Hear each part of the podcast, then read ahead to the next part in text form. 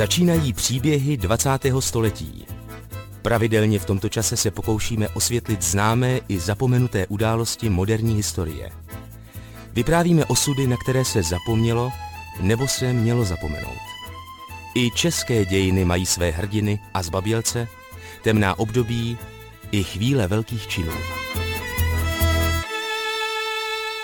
27. prosince 2022 zemřel v Praze po těžké nemoci ve věku 58 let architekt Jan Hájek.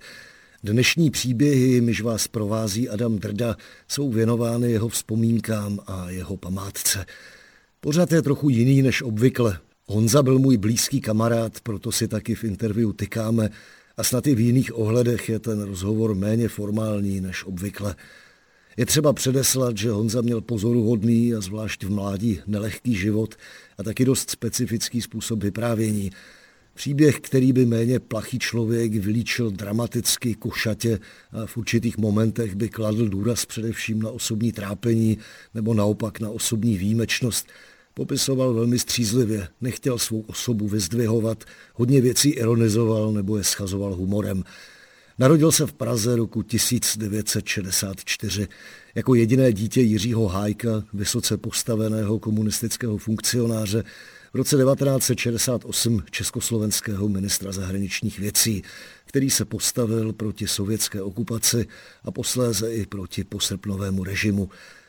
Stal se pak za takzvané 68 jedním z prvních tří mluvčích Charty 77 spolu s Václavem Havlem a Janem Patočkou. Honzův život otcova politická angažovanost výrazně určovala, ale o tom už bude řeč v následujících minutách.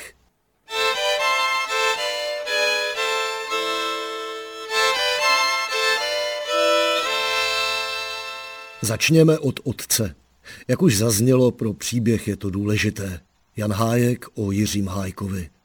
Za války se zapojil do odbojové činnosti, jelikož asi zřejmě žádný velký jako odbojáři nějaký zkušený nebyli, tak je sejmuli hned na začátku války, takže otec vlastně svým způsobem měl to štěstí, že ho zavřeli nebo že ho, že ho, že ho zatkli začátkem války, takže ještě uh, například měl normální proces, tím pádem uh, nedostal trest smrti a dostane asi 17 let nebo něco takového ale všechny ty léta odkroutil v normálních věznicích v Německu. To je, myslím, pro něj důležitá věc, prostě když mladýho člověka zavřou, já nevím, kolik mu bylo, v nějakých 26 letech, tak ho to určitě musí formovat, že jo, když pak celou válku prožije ve vězení. Mimo jiný jako ve vězení se naučil, protože on byl jako jazykový super talent, tak se naučil spoustu různých řečí, mimo jiný norsky a po válce, po válce on tam vlastně do, do vězení šel jako e, sociální demokrat, e, nicméně vždycky zdůrazně jako zážitek Mnichova a tak dále ho nakonec teda dostali k tomu, že, že, že po válce se z něj stal jako radikální sociální demokrat, později komunista, že jo, mimo jiný mu, mu kladou za vinu, že spolu rozkládal sociální demokracii. A pak nějak právě, jelikož mezi nima, myslím, zase nebylo, i když je to divný, takových lidí, co uměli právě řeči a tak podobně, tak jak on byl v 50. letech, on byl třeba uh, velvyslanec uh, v Anglii. Pak byl ministrem školství, mám takový dojem, taky nějak v 60. letech 66 nebo něco takového. Vzpomínal Jan Hájek v rozhovoru, který jsme natáčeli před téměř deseti lety. Jeho otec Jiří byl vysoce postaveným funkcionářem stalinistické KSČ. Kromě řady jiných funkcí byl členem ústředního výboru strany, ministrem zahraničních věcí se stal v dubnu 1968. Když po pražském jaru do Československa vtrhly armády Varšavské smlouvy, tedy především Rusové, pobývali Hajkovi v cizině. My jsme bohužel nebyli Praze, zrovna v té době my jsme byli tehdy na dovolený v Jugoslávii, že jo? To, je, to, je, to je ta historie, která je, myslím, celkem známá, jak otec eh, přes Vídeň letěl do New Yorku a tam. To není známý, to řekni, já jsem se právě chtěl zeptat na to, až a ještě předtím, než se k tomu dostaneme, ty, ty, to by byly čtyři roky, byl jsi strašně malinký, máš na to vůbec nějakou přímou vzpomínku?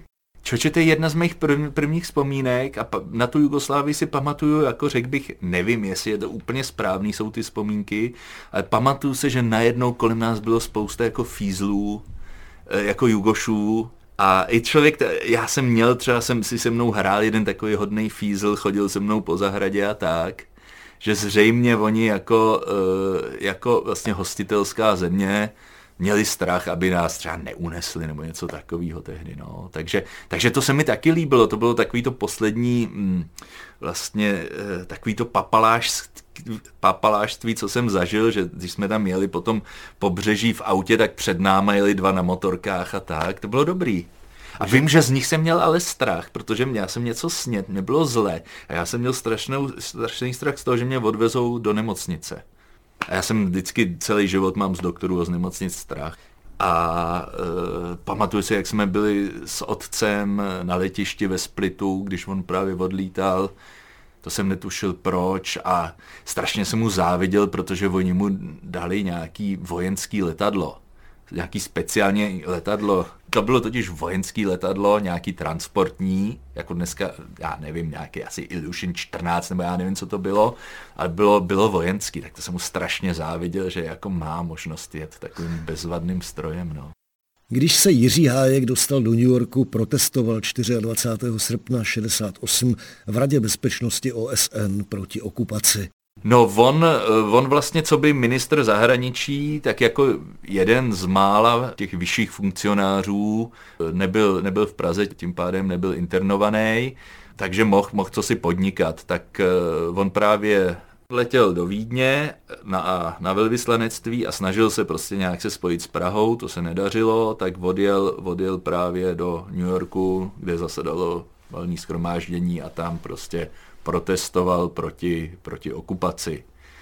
Uh, no a to byl ten jeho největší, za prvý to byl ten, ten jeho, ten jeho jako hvězdný okamžik a za druhý to bylo to vlastně nejstrašnější, co proved pro, pro ty, co po 68. co přišli, tak to byl jeho největší hřích.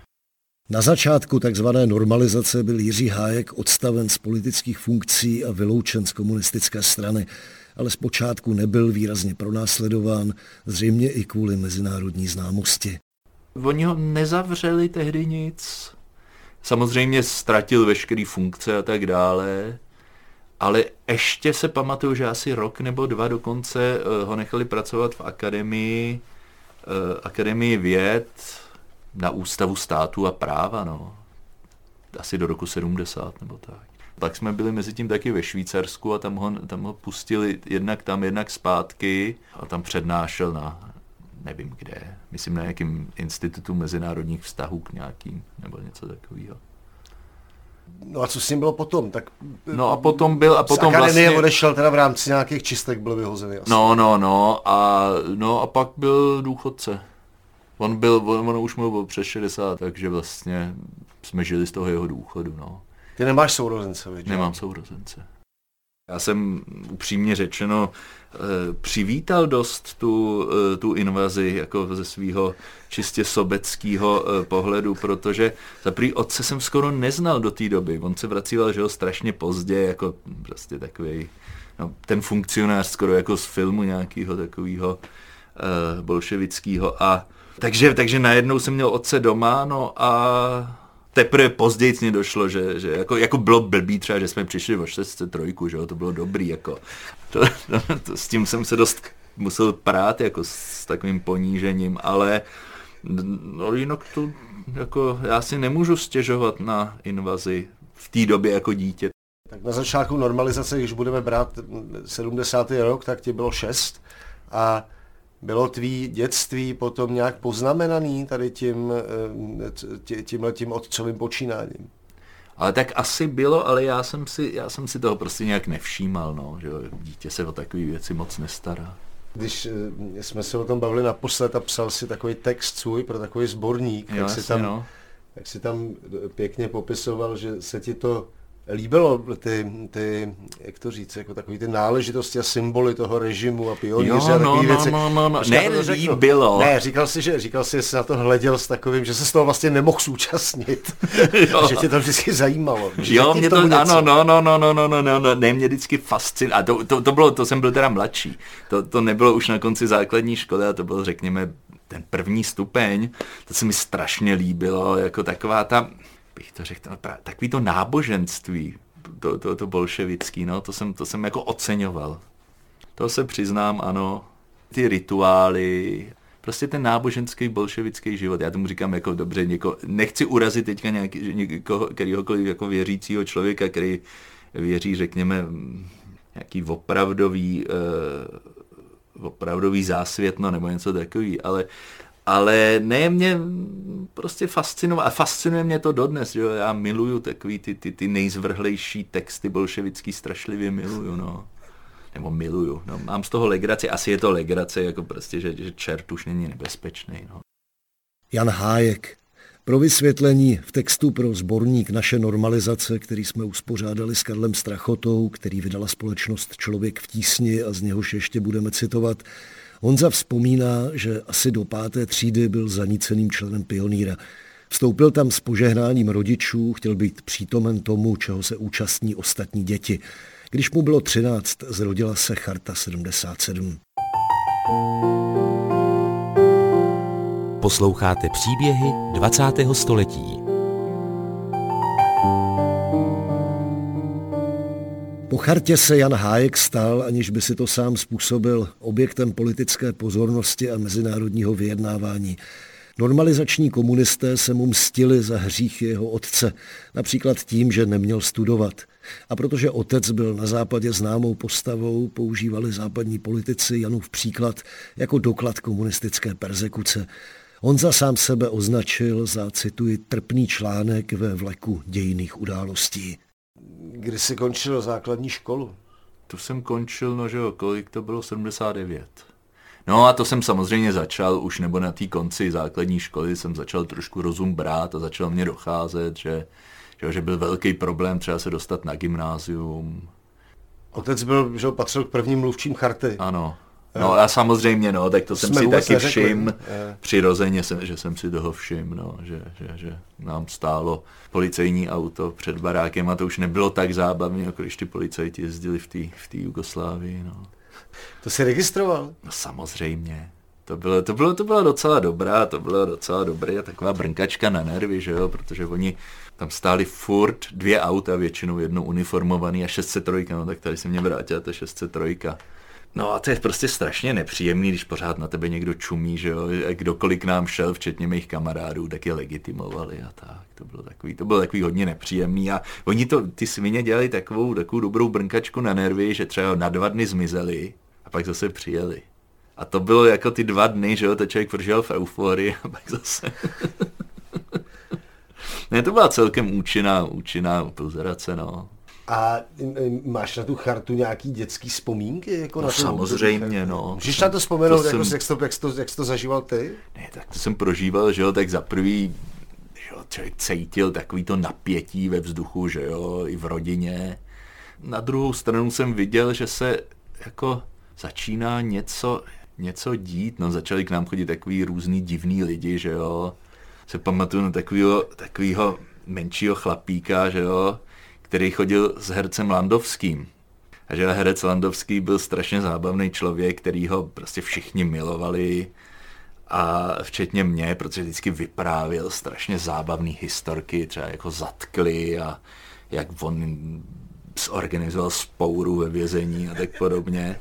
A, a právě ten, ten chlapík, který jsem vůbec nechápal, co s ním chodí, že jo, tak, tak ten říkal, no to je zajímavý, nic takového jsem nezažil, a to byl Václav Havel samozřejmě, že jo. No ten nuďák, který, který tomu Landovskému nesáhl pokotníky.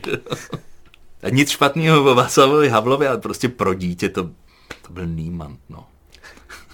Projevilo se to nějak, protože když eh, byla podepsaná charta, tak ta reakce režimní na chartu byla velmi no, jasně, tvrdá, no, no, no. kampaňovitá. Projevilo se to nějak v tvém životě, ve škole, v tvém prožívání? Ale je to, to mám dojem, že mě, že to bylo vždycky nějak přes oce, že, že u mě se to nijak zvlášť neprojevilo, no. Akorát teda kromě toho, že, že vždycky, když nás nějaký ten Eh, že jak se psali ty posudky, eh, ale to by, já mám dojem, že by to dopadlo stejně, i kdyby nebyla ta charta, že, že otec byl natolik. A navíc, eh, navíc to je zajímavý, že prostě ty, ty, ty, ty 68 byli považovaný režimem za ten, za ten největší, to největší ohrožení jeho, že jo. I když, i když ta, ta reakce byla daleko tvrdší, proto to je pravda, proti, proti já nevím, Havlovi Voncu a takovým, takovým lidem a organizacím, no. Co tě zajímalo na konci základní školy? No, na konci základní školy, co mě zajímalo, no to mě nejvíc ze všeho samozřejmě bavil se toulat s kamarádama. To bylo. A pak jsem to už začínal kreslit a tak. Jak to bylo, když jsi šel na střední školu? Kam jsi šel? V kterém roce a kam? No já jsem to byl právě tak, že já jsem se na střední školu nemohl dostat. Jako tehdy za, za, za, vlastně já jsem byl zrovna v té době, že šlo jednak z 8. třídy a z 9. tak já jsem se z 9. třídy nedostal, z 8. třídy nedostal a z 9. jsem se dostal vlastně jako po tlaku vlastně ze zahraničí, kdy, kdy z toho byla taková jako, jako vlastně aféra, že, že, že vlastně režim znemožňuje dětem svých odpůrců studovat. No. Že, a to už bylo samozřejmě po Helsinkách, to bylo, to bylo, to bylo v roce 79 po chartě, takže nakonec jsem se teda dostal na gymnázium Voděracká. No. A co byl tlak ze zahraničí? No to byl, to byl, to byl docela, to byl docela, já vím, že třeba eh, po každý, když se, eh, když se kdokoliv ze západu setkal s Husákem nebo s nějakým jiným, třeba i na, na, na úrovni ministru zahraničí, tak prostě ta moje věc byla připomínaná. No. Kolik ti bylo, když jsi šel na gymnázium? 15. 15. A v takové době už člověk se tak seznamuje s nějakým eh, prostředím, který je pro něj určující. Měl jsi nějaký známý třeba z nějakého prostředí nezávislého. Já nevím, znal jsi už v té době Placáka nebo z Undergroundu? Nebo, tak nebo Placáka tak? jsem znal, ale to jsme se nějak zvlášť nekamarádili. To prostě jsme měli každý svou partu, že jo. A Underground, já jsem, že jo, většina lidí se dostala k tomu přes muziku. A já se přiznám, že já jsem nikdy jako pop music nějak zvlášť. Prostě, prostě jsem to nikdy nepochopil. Upřímně řečeno, ať, ať je to, prostě já jsem to dával a dodnes dávám a omlouvám se všem těm lidem prostě tu nejhorší, tu nejlepší do jedné škatule a pro mě je to vlastně nepochopitelný svět, no, takže, takže bohužel kvůli tomu jsem se asi i nedostal, jsem se nikdy nedostal, samozřejmě byl jsem na pár koncertech, že jo, nevím teďka, jak se to jmenuje, ach, no to je úplně jedno nakonec. Já jsem měl kamarády z úplně jiného prostředí, teda mimochodem spousta z nich, uh, pak, ale byli to ty lidi, co emigrovali, no. Nebyli to lidi, kteří který jako byli schopní, nebo schopní, nebo prostě, který nevytvořili eh, žádnou rezistenci doma. Vlastně, kromě takových věcí, že, že se rozbila že se rozbilo sklo u vývězky nějaký bolševický, nebo že se zapálil ruský prapor na 1. máje, no, tak. Ten Gimpl byl, řekl bych, horší než, než základní škola, nebo horší, no, tak. To jsem čas od času musel, musel třeba, já nevím, jsem měl nějaký vystoupení s fízlama, který tam zase před náma e, stáli, no a e, ředitel mě pozval do ředitelny, a, ale a nebyl agresivní on, a jako tak mě mluvil do duše, no, nebo jenom, že, ho, že prostě se k němu, že ho takový úplně debilní, že se k němu dostalo, že jsem měl nějaký konflikt s policií. Jsem to zaprý nebyl vůbec žádný konflikt, že jo, no. Oni mě něco takového, že, že, že po mně něco chtěli, tykali mě, já jsem tykal zpátky, něco takového, jako no. Úplně, úplně, úplně směšnýho na tom gymnáziu, eh, ty jsi, ty jsi v tom svém příspěvku pro ten sborník si taky psal takovou věc, že jako jedním z tvých problémů nebo z věcí, která tě štvala, nebo jak to říct, když jsi byl v tomhle věku, tak bylo, že že si jakoby, že ti zůstal uzavřený přístup do určitých jakoby nik v té společnosti. Unikovej. Jo, to jsem tak cítil, no. A jak jsi to myslel? No, se těžko, těžko popisuje, no prostě, že ne prostě, že jsem chtěl žít takovým tím no, úplně normálním způsobem života, jako, protože člověk je v té době strašně konformní taky. A prostě takový věci, že jsem třeba, nemohl jsem si k sobě domů přivízt holku, že jo, protože vlastně celá naše rodina byla sledovaná, navíc, a prostě to člověk, člověk, já nevím, já jsem plachej, že jo, takže je to takový porušení intimnosti, no. Prostě jsem se, jsem se bál nějak otevřít. Jak jsi vycházel s v téhle době? No, my jsme, myslím, vycházeli docela dobře, no. Samozřejmě, jsem byl drzej zpratek, že jo, navíc uh, on byl mezi náma dost, mě otec měl dost pozdě, takže byl mezi náma dost velký věkový rozdíl, no. A takže eh, to nebylo tak třeba, že bychom si nějak výborně rozuměli, že bychom třeba spolu vyrazili na pivo, to se nikdy taky otec do, do hospody nechodil, no. To se myslím nikdy nestalo, ale, ale ne, my vycházeli jsme dobře, to nepamatuju si na žádný významný konflikt nebo No a když jsi končil do gymnázium, tak se vlastně opakovala ta situace, že se no, nemohl dostat. Na... No, že jsem se nemohl dostat na, na vysokou školu s tím, že tam to teda bylo daleko urputnější a to mě pak někdo prostě říkal, kdo měl, kdo byl tehdy u Husáka, říkal, že to byl prostě konkrétně Husákův osobní zájem. No. Aby se ty nedostal? Abych se nikam nedostal, no, no, no. A proč to bylo? No protože, že jo, protože on, on myslím, eh, že jo, Husák byl takovej, on to byl takovej, uh, takový mstivý člověk, tomu to jako říkají i lidi, kteří ho jako řekněme pořád berou, jako že to byl prezident a takovýho, tak prostě zrovna, zrovna ten člověk, s kterým jsem mluvil, tak právě říkal, že, ho to, že zrovna tohle to byla věc, na který basíroval, no.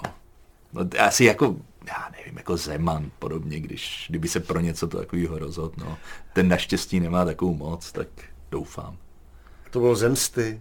Jo, to bylo zemsty, no. no, no.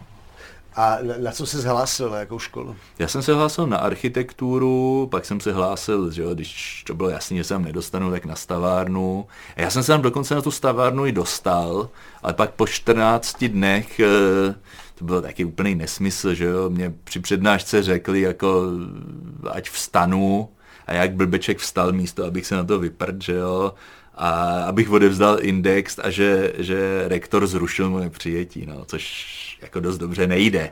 Jako veřejně při Veřejně, no. Při, a navíc, tam, abych opustil přednášku, protože přednášky na vysoké škole jsou veřejný, že jo, tam může kdekoliv, kdokoliv z ulice by tam měl, správně, já nevím, tak to bylo za, za Komanču, aby tam mohl, pokud je tam místo, tak by tam mohl přijít, že jo, no. A to si musel vstát a odejít. Jo, no, no, no. A tím no, skončilo no. tvoje studium. Ano, tím skončilo moje studium. No a co, co, co jsi potom dělal dál, když tě teda vyhodili z té stavby? No, to jsem se tak různě potloukal, že jako, jako se tehdy lidi potloukali, že jsem, že jsem dělal u metrostavu a v Národní galerii a, a tak podobně, no. A co jsi dělal u metrostavu? Dělně se. Ne teda v díře, ale prostě na jaký stavbě, no. To, to, to mě napadlo, jakože když chci dělat tu architekturu, tak bude možná zajímavý vidět, jak to chodí. No. To je samozřejmě strašně pitomý nápad, ale ty to strašně ironizuješ všechno. To je těžký vědět, kde říkáš pravdu. To je pravda všechno, co říkám, čistá pravda. Já jsem rok pracoval v metrostavu. O jakým roce mluvíme? 82 třeba, že jo? Třeba 82, no, no, no. A to už jsem musel nějak přemýšlet o tom, že budeš jí odejít asi z Československa. No, uh, jistě, no. To jsem, já už jsem o tom uvažoval upřímně řečeno na tom Gimplu. Takže já jsem vlastně jako se vystěhoval, vystěhoval legálně s tím, že jsem se takzvaně vzdal občanství. V rozhovoru Jan Hájek zmiňoval Petra Placáka, spisovatele a dizidenta stejné generace. V citovaném textu pro sborník Naše normalizace Honza místy opustil ironickou polohu a o své tehdejší situaci způsobené normalizačními komunisty například napsal. Byl to rafinovaný psychologický teror, který mimo jiné vedl k mé izolaci od okolí. Od kamarádů a co hůř i od kamarádek. Můj nejlepší přítel emigroval. Já jsem se snažil stáhnout se do sebe. Trochu jsem maloval, trochu sochal, jenomže na takový způsob života jsem neměl věk. A cítil jsem se pekelně osaměle. Konec citátu. Posloucháte příběhy 20. století.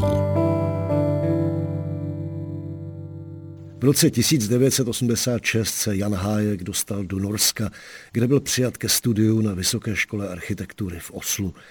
Předcházelo tomu několik let zápasů se státními orgány a politických jednání na mezinárodní úrovni. To byla opravdu docela masivní intervence, že eh, otec zase díky tomu, že já jsem byl, zase jsem se ocit v takovém jako trošku nomenklaturním postavení, protože otec, ne, tak otec byl vlastně mezi disidentama byl vlastně, jako on byl jeden z těch důležitých, že jo? byl to první, jeden z prvních mluvčích Charty 77 a tak dále a mezi těma 68 který byli tehdy jakoby ty nebezpečný, eh, měl celkem, řekl bych, eh, tak takový, no, takový docela výsadní postavení, jestli se to může říct o disidentovi. Asi se dá, proč by ne o disidentovi, je to společnost jakákoliv jiná, no, takže, mm, takže to za prvý a byl vnímaný jako takovej prostě i když nebyl mluvčí charty, tak byl vnímaný, řekl bych, v zahraničí jako mluvčí disentu hodně. I díky tomu právě, že, že jako uměl komunikovat, že jo, měl třeba tu diplomatickou průpravu a tak, takže, takže u nás byli novináři prostě téměř furt, pokud je tam teda k nám pustili každý den skoro, co já si pamatuju, určitě si to pamatuju blbě, ale prostě byli tam velice často, no, s některými jsme se i pak jsem se, se dnes vlastně kamarádím. A že jsem to skončil? Ty jsi se na něco ptal. No, u těch intervencí. Jak jo, no, no, ne, ne, a vlastně takže to byly opravdu intervence a byly, a, že, a byly to intervence eh, od takových lidí, který, kde se nedalo říct, že to je, já nevím, revanšista nebo eh, studenoválečník, že to byl Willy Brandt nebo eh, Bruno Krajský a prostě tyhle ty lidi, který Eh, kteří se snažili dělat nějakou tu ostpolitik, čili eh, vlastně režim je nemohl jenom tak úplně jako říct, za prvý jim nemohl jenom nějaký vyloženě drze odpovědět, protože s nima taky si hráli jakousi hru, nebo se snažili, že jo, takže no, takže mě nakonec po těch třech letech pustili, no. Ty jsi takový jako jeden drob, drobný osud pod velkýma dějinama. To je... No, no, no, no, no, no, no, no, no, no, no, no, no, no. Skutečně, a... tak jsem si, no. A proč jsi chtěl jít pryč? No ne, protože tady už to nešlo, že jo? A jako to, to je jedna z věcí, nebo zdálo se mi, to jsem řekl špatně. Mně se zdálo prostě, že, že tady to nejde, všechno mě štvalo a prostě právě to, že to, jak ty říkáš, drobný osud pod velkýma dějinama, no. A mě ty velký dějiny ale vůbec nezajímaly.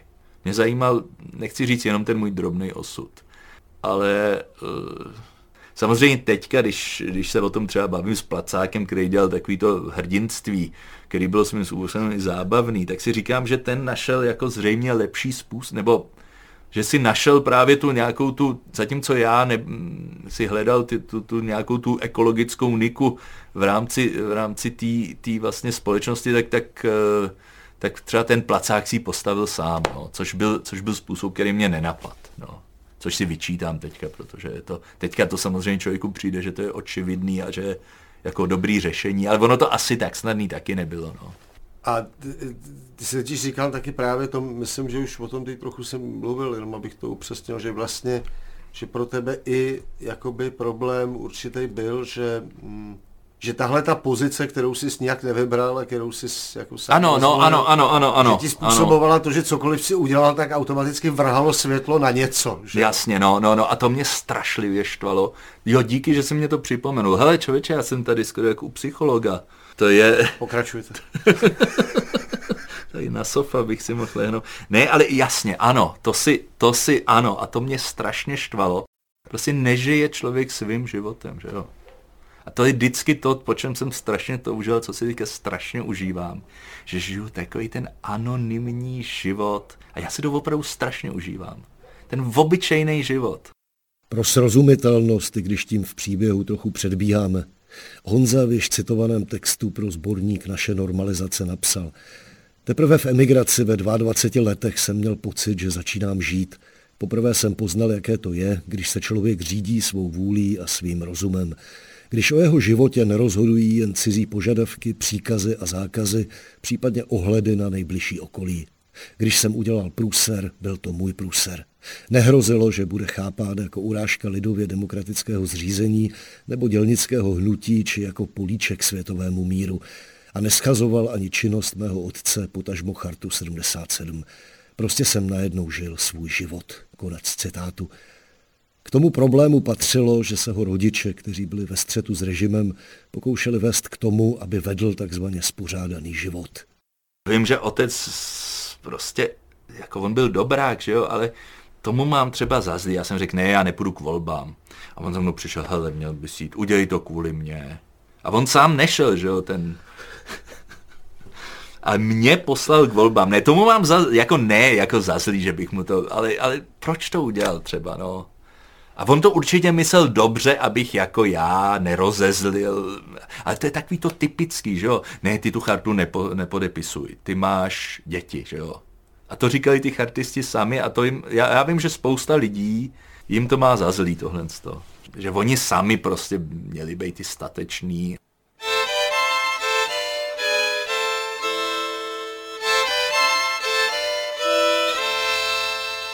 Odchodu Jana Hájka do exilu předcházelo vleklé jednání s úřady. Můžeš teďka prakticky popsat, jak vypadal ten tvůj odchod do toho Norska? Mě by jenom zajímalo, co si musel jako splnit, jak to bylo, jako bylo, bylo to jednoduchý, ta, ta cesta? Ne, to bylo samozřejmě složitý, že to trvalo tři roky a furt se někde žádalo, furt se proti něčemu odvolávalo, furt se psali nějaký žádosti v odvolání, prostě neustále. S tím mě teda pomáhal otec, nebo vlastně administroval to otec který mám takový podezření, ho to bavilo, že jo, protože psát nějakou žádost, nějakou petit, to bylo jeho, no. A vím, že to vždycky psal takovým strašně šroubovaným způsobem. prostě takovýho, já ho, ne, já ho mám rád, já ho tady možná trochu pomlouvám, ale prostě takovýho přeci jenom takového aparátčíka. Což zase, čemuž zase asi oni výborně rozuměli, že jo, ty, ty příjemci těchto z těch. Ne, a, a ne, to, a to byla taky strašná otrava, to, to byla šílená, pro mě to byla, já jsem to prostě chápal jako šílená otrava, že jo, furt chodit někam žádat na, na, na místní, e, místní buňku SSM, že chci emigrovat, protože to muselo být nějaký, já nevím, povolení od místní buňky SSM, což oni mě samozřejmě nikdy nedali, že jo, protože proč by mě to dávali. A, a to bylo furt, prostě to bylo a pak, pak, se, pak, to, pak, pak se člověk odvolával na ministerstvo, že jo, pak vejš a vejš a vejš a, a pak to zase začalo znovu. A pak byl otec na nějakým výslechu a oni mu tam co si, uh, co si naznačili. Prostě proces vodkavky, který teda skončil daleko líp, ale, ale bylo to prostě takový, že někdo něco řekl, jo, a pak tam, my jsme si pak z toho dělali i srandu i v rodině, že otec snad měl někoho, kdo někoho znal, já nevím, na předsednictvu vlády, nebo já nevím, něco takového. A tomu člověku jsme říkali Barnabáš, podle, zase podle zámku, že jo, jak, jak je tam ten, co nosí ty zprávy. A byly to ale přesně ty kavkovské zprávy, že co si naznačil a my jsme z toho, co si, eh, co si soudili, no.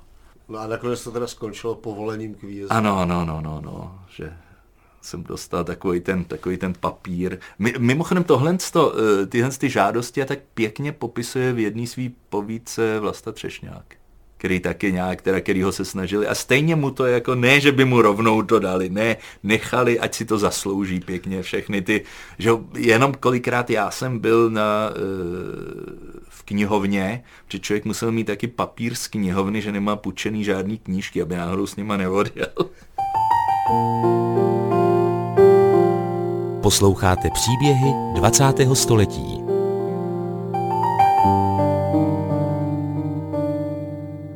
Povolení vycestovat do Norska získal Jan Hájek od komunistických úřadů po dlouhém úsilí. Do Osla na studium architektury odjel v polovině 80. let. Proč jsi si vybral Norsko? No, to právě souvisí eh, ještě s tím otcovým, eh, s otcovým eh, vlastně s válkou, kdy on seděl, on seděl s Norama a vlastně tam opravdu, on tam byl jediný Čech mezi, mezi spoustou Norů, seznámil se s nima a bylo to vlastně pak přátelství, i když bylo sam přerušený, protože on se s nima nějak, ale, ale pořád nějak o sobě věděli, jako já nevím, frontoví vojáci o sobě nějak vědí, tak ty zavřený o sobě taky nějak věděli a sledovali se. Takže to je vlastně pořád ta linka z války, protože spousta těch lidí pak měla třeba významné funkce v Norsku. A on zná opravdu třeba, to byli zajímaví lidi, třeba majiteli malé letecké společnosti, což by se mi ten bohužel umřel, to by se mi hodilo teďka. Kdy si volíš z Čech? To bylo v roce 86 až. A jak si pamatuješ ten odjezd? No ten odjezd, tak hm, jako dobrý, no, konečně se jednou něco podařilo, no. Co s rodičema, no tak nechával si tady, jako no, myslel si, že se vrátíš. Nebo... Ne, tak samozřejmě zrovna v tom roce 86 se zdálo, že, jo, že, že perestrojka vůbec nebo něco takového se vůbec Československa netýká, takže ne, tak já jsem myslel, že už je nikdy neuvidím a takže v 22 to člověk všechno takový ten z detaily bere, po, jako, nebo aspoň já jsem to bral prostě neuvěřitelně lehkomyslně všechno. A možná, že v tom bylo i nějaký tušení, že to nemůže být na celý život. No. Nebo vůbec si člověk nedoved představit ani, co je celý život. Že? S čím se setkal v Norsku, jaký bylo tvý přijetí? Jako to mě napadá zase, že to, to srovnání, když už jsme u toho Kavky, že to byl pomalu jako Karel Rossmann, že jo. E, sice jsem tam žádného toho bohatého strýčka neměl, ale e, prostě v té Americe nebo v tom, v tom v mém případě v tom Norsku, prostě zase jsem byl jako svým způsobem no jsem měl strašně privilegovaný postavení, že já jsem nezažil žádný Trajskirchen nebo něco takového. Tam to bylo všechno připravené, já jsem vlastně, já jsem tam odjížděl někdy v srpnu a už vlastně koncem září nebo kdy začínala škola, tak já jsem normálně nastoupil, nastoupil tam na architekturu, že jo, takže kolej, prostě prostě všechny tyhle ty, ty tisíce uh, drobných věcí, s tím mě strašně pomohl právě jeden chlapík, který prostě který byl v tom, v tom jak měl Janouch ten, ten, uh, ten fond, tak on byl jako za Norsko a strašně krásně se o mě staral, prostě první já tři, čtyři dny jsem bydlel u něj, pak jel se mnou, on, on nebydlel v Oslo, on bydlel kousek za, prostě, prostě takový správný zase, uh, já bych řekl teďka, doufám, že ho nějak se, ne, se nedotknu toho člověka, prostě takový venkovský, uh, venkovský bibliotekář. On opravdu pracoval, pracoval ve veřejné knihovně, strašně se zajímal o politiku, o, o všechno možné. Mimochodem původem byl, původem byl maoista, se neustále omlouval, že jako na, zřejmě na vysoké škole prostě byl, byl maoista, no. A za to měl dojem, že to musí nějak odpracovat prostě, no. Je prostě fantastický člověk, no. A to všechno připravený vlastně znamená, ty ses vystěhovával do Norska, to znamená, Norskou s tím muselo souhlasit. A ty ano, ano, rovnou, Norskou s tím souhlasilo. Že už jsi jsem nebyl měl... v pozici žádného žadatele o azyl, ty jsi prostě byl... Byl jsem, ne, to zase jo. Tam jsem pak musel žádat o azyl. A e, to, bylo to, a to mě tehdy opravdu strašně překvapilo, že ty policajti to taky museli vědět a já jsem jim, byl jsem, byl jsem na výslechu na policii a tak dále, všechno tohle to. A mimochodem, a to mě opravdu překvapilo a to má, e, já moc na konspirativní teorie nevěřím, ale a to není ani konspirativní, ale prostě mám takový dojem, že podobně jako architekti na celém světě tak nějak trošku držejí u sebe, takže policajti na celém světě trochu držejí u sebe, při sobě jako protože jako oni mě, policie sama mě zamítla ten, ten tu žádost o, o azyl a, a vůbec chovali se ke mně jako strašně arrogantně, že třeba si se mnou domluvili, že mám tam přijít na ten výslech tehdy a tehdy, já jsem tam přišel, on tam nebyl. Bez, prostě bez vysvětlení. Ani nenechal žádný vzkaz nebo něco takového, což je normální, že jo? což obzvlášť v Norsku tehdy bylo velice normální, prostě ono to tam bylo tehdy neformální, ale nebylo to nikdy sprostý, nebo nikdy nenechali člověka čekat ani, ani, ani na poště nebo něco takového. Prostě vůči, vůči publiku tam byli velice, velice jako vstřícný. No. Ona to byla taky malá společnost tehdy, a kde skutečně prakticky každý znal každýho. Přes něco jako Slovensko třeba. No. No, proč se policie takhle chovala, když to bylo zároveň předem... Já nevím, opravdu nevím, to je, dodnes to nevím. Ani mě to moc nezajímá, bych pravdu řekl. A ty jsi žádal o politický azyl? No, bylo víceméně jasný, že, že nemám nějaký jiný důvody, než vlastně politický, no dalo by se říct ekonomický, že já jsem tady dost dobře nějak nemohl existovat, že jo, ale, ale opravdu to byly primárně politický důvody, že jo, že jsem odsud odešel. No. Jaký to bylo ty první jako měsíce, roky v tom Norsku, jako když jsi přišel tady odsud, jak to, jaký to bylo to srovnání těch dvou jako ne, tak to bylo něco takového, jako opravdu jako ve snu, že jo, protože člověk tam skočil, skočil přímo, že jo, a najednou vůbec, jak se lidi k sobě chovají. To byl šok, že jo, že když jde člověk do krámu, tak tam není většinou nasraná prodavačka, že jo, což bylo za, za Komančů úplně běžný. I jak říkám, když šel do nějakou, prostě od pošty, po, po jakoukoliv jinou veřejnou instituci, jak se s ním zabývali a snažili se nějak ten problém řešit. No. Nebo škola, to bylo taky, že jo, ve škole já byl zvyklý na buzeraci, že jo, ať už to byla od základní školy vlastně nás, i ta vysoká, že jo, všude buzerovali, všude byl nějaký vrátný a tak podobně. No a tam najednou prostě ta škola, kde, která byla výborná, kde byla třeba vynikající knihovna. E, ta paní knihovnice měla strašnou radost, když člověk projevil o něco opravdu zájem a mohla se roztrhat, aby to, a tak já to pro vás objednám, tu knihu. Víš, prostě takovej člověk vůbec nechápal, proč to neudělal dřív. Bylo to něco takového, jako když se člověku zná, zdá létací sen, že? tak jako takový ten nejintenzivnější pocit vždycky je, že už jsem nelítal dřív, proč až teďka. No. Když jsi tam přišel, měli jako norové, s kterýma, myslím tím lidi, s kterými se stýkal třeba na vysoké škole, nebo tak, měli vůbec nějaký představy o tom, co jsou to Čechy, nebo jako, jako věděli to, znali to, nebo jak, co si tak mysleli, že to je za Jo, tak, tak Čechy, oni byli vnímaný jako taková trošku exotická destinace, že jo? nebo já nevím, jako u nás Rumunsko pro nás, že, že je to celkem zajímavý a že je to jiný. No. A ne, my jsme shodou okolností třeba na škole jsme měli, byl tam profesor, jednu dobu rektor, ten vynikající člověk, jmenoval se Christian Norberg Schulz. Jemu vycháze, vyšla i knížka, eh, i knížka česky Genius Loci. A tam právě má, prostě on má takovou teorii, kterou rozpracovává na třech městech a jedno z těch měst je Praha. A byl to opravdu znalec české architektury. Napsal, napsal knihu od Dietzenhofrech a tak, čili jako to nebyl samozřejmě normální člověk, ale jo a pak, pak, pak třeba jeli mm, spolužáci, že jo, ona ta škola byla strašně malá, čili já tam znal všechny, takže, takže jeden ročník nebo ročník, prostě jeden ono to tam bylo organizované, tak říkalo se tomu kurzy. A byl to kurz, já nevím, historie, teorie, historie architektury, tak jeli, jeli do Prahy na týden. Mimo jiný potkali tehdy moje rodiče, no. Tak ty z toho měli radost, že potkali moje spolužáky. Patřil jsi k těm lidem, kteří odešli takhle do cizí země a tam spíš udržovali nějaký styk s těma českýma jako krajanama, nebo spíš jakoby tě to nezajímalo a chtěl si co nejdřív jako normálně žít v té norské společnosti? No, já si myslím, že spíš, jako že mě ty Čechy nějak zvlášť tehdy nezajímaly, že jako jo, já jsem se tam kamarádil s několika Čechama, ale těch moc nebylo. No, ono, jako v Norsku jich bylo strašně málo tehdy. A z těch mála prostě bylo, já nevím, já jsem se tam kamarádil s třema, čtyřma lidma nějak, nějak intenzivně s Čechama. Já tak jinak jsem chodil do školy, že jo, tak je samozřejmě, že jsem se kamarádil se spolužákama a spolužačkama, že jo, přirozeně. Ty, ty mě zajímaly podstatně víc, než, než nějaký starý šneci český, že jo.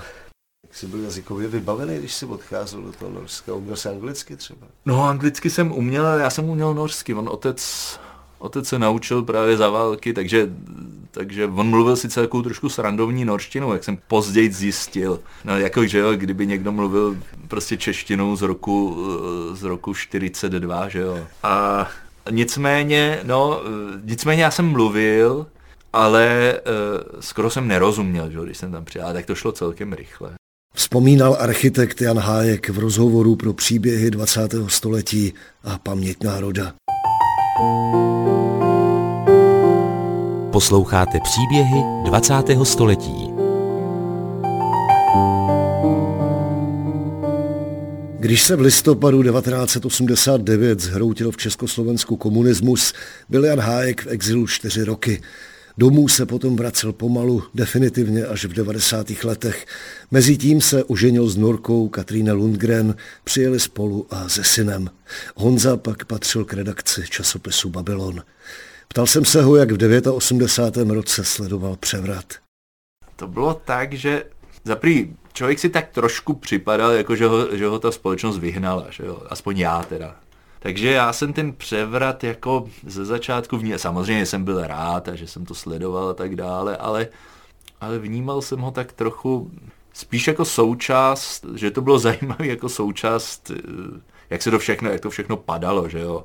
A to upřímně řečeno, jsem daleko víc sledoval Rumunsko, kde to bylo jako dramatičtější, že jo, poprava Čaučeská a tyhle ty věci, to bylo víc story, že jo, tak tady byli lidi, co zvonili klíčem a což jako je hezký, ale, ale poprava Drákuly to není, no. Takže žádný velký prožívání. Takže no, musím se přiznat, že ale jo, samozřejmě to člověk prožíval. Já jsem byl zrovna shodou okolností v těch dnech, jsem byl v Kanadě za kamarádem, tak tam je těch Čechů víc. A zase jsem spíš vnímal to, že jo, ten, ten, ten malej, spíš ten malý osud, že to byl kamarád, můj nejlepší kamarád tady z Čech, co taky emigroval a e, ten tam dostal rakovinu, na, kou, na kterou na, na, na ní posléze umřel. No. Takže jsem tuhle tu věc možná vnímal, vnímal víc, než, nebo byla, byla blíž než to, co se děje v Čechách. No. To už jsi měl norský občanství? To jsem, myslím, ještě neměl. Já ho dostal tak nějak pitomně, když už to přestalo být zajímavý vlastně. Když... A kdy se souženil v Norsku? To bylo 91 nebo 2? Jedna. Proč jste se odstěhovali do Čech? Kvůli tobě? Kvůli mě, no.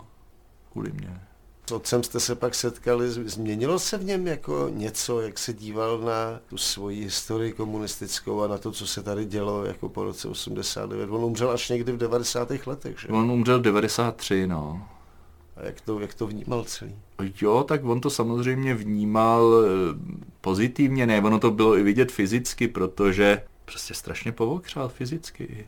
Jako ono to mělo možná i souvislost s tím, že měl nějakou oční operaci on začal vidět bez brýlí, když měl celý život, já nevím, 15 dioptrí nebo něco takového. A začal chodit, zase dostal tu umělou kyčli a že to shodou okolností prostě pro něj bylo, to bylo očividný, že prostě povokřál. Bohužel to nebylo dost dlouho, no, že pak zemřel taky na rokovinu, no.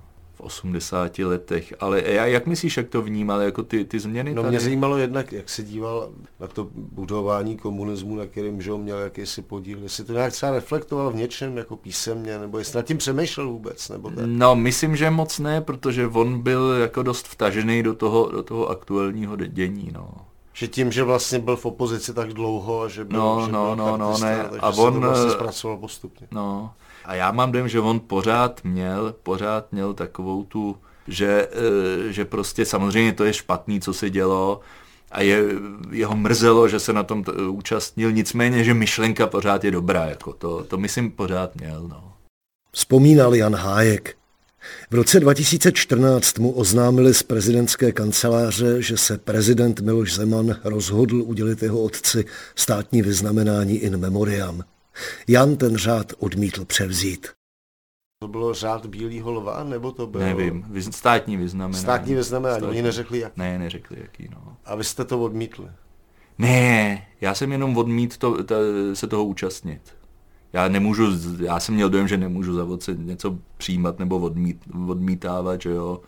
Ale za sebe, a zase, zase je jako ten, ten vlastně ten člověk, co si přeje žít svůj obyčejný život. A ne kvůli tomu jsem, to, jsem, to, jsem, jsem se neodmítával účastnit, ne, ale prostě, že zase, zase že vlastně ten otec mě v, se, se, jako posmrtně vtahoval do, do situace, kde jsem nechtěl být, no. No ale odmítl si to převzít, protože jsi to nechtěl převzít pod Zemana. Ano, no. A jak to bylo s tím vyznamenáním potom? Dostal ho teda otec, nebo ne? Nedostal, jistě, že ne. To znamená, když se ho příbuznej nepřevezme. Ne, tak, tak, tak ho nedostane, no. Už jen doplním, že Jan Hájek tehdy pro Revolver Revín neuhýbavě napsal Miloš Zeman užívá všechny síly, aby zesměšnil nebo podrazil konkurenční politické síly a své osobní protivníky. Přitom se neštítí špinavostí, intrik a lží. Velice trefný obraz takové situace podal Thomas Mann v povídce Mário a kouzelník. S kouzelníkem nelze diskutovat o tom, že to, co předvádí, je klam a šalba. Taková diskuze by byla nesmyslná. Když člověk přijde na Eskamotérovo vystoupení, dobrovolně se klamu a šalbě podrobuje. Předem souhlasí s tím, že kapesník, který Eskamotérovi půjčí, se mu vrátí jako živý králík, kytice, ne něco horšího. Něčemu takovému jsem se podrobit nechtěl. Architekt Jan Hájek, jak už zaznělo, zemřel ve věku 58 let na konci prosince 2022. A to je konec příběhů věnovaných jeho památce. Loučí se s vámi a za pozornost děkuje Adam Drda. Tento pořad vznikl ve spolupráci Českého rozhlasu a neziskové organizace Postbellum. Vše o příbězích 20. století najdete na internetu Českého rozhlasu Plus, na portálu Paměť národa nebo 3x2tv postbellum.cz.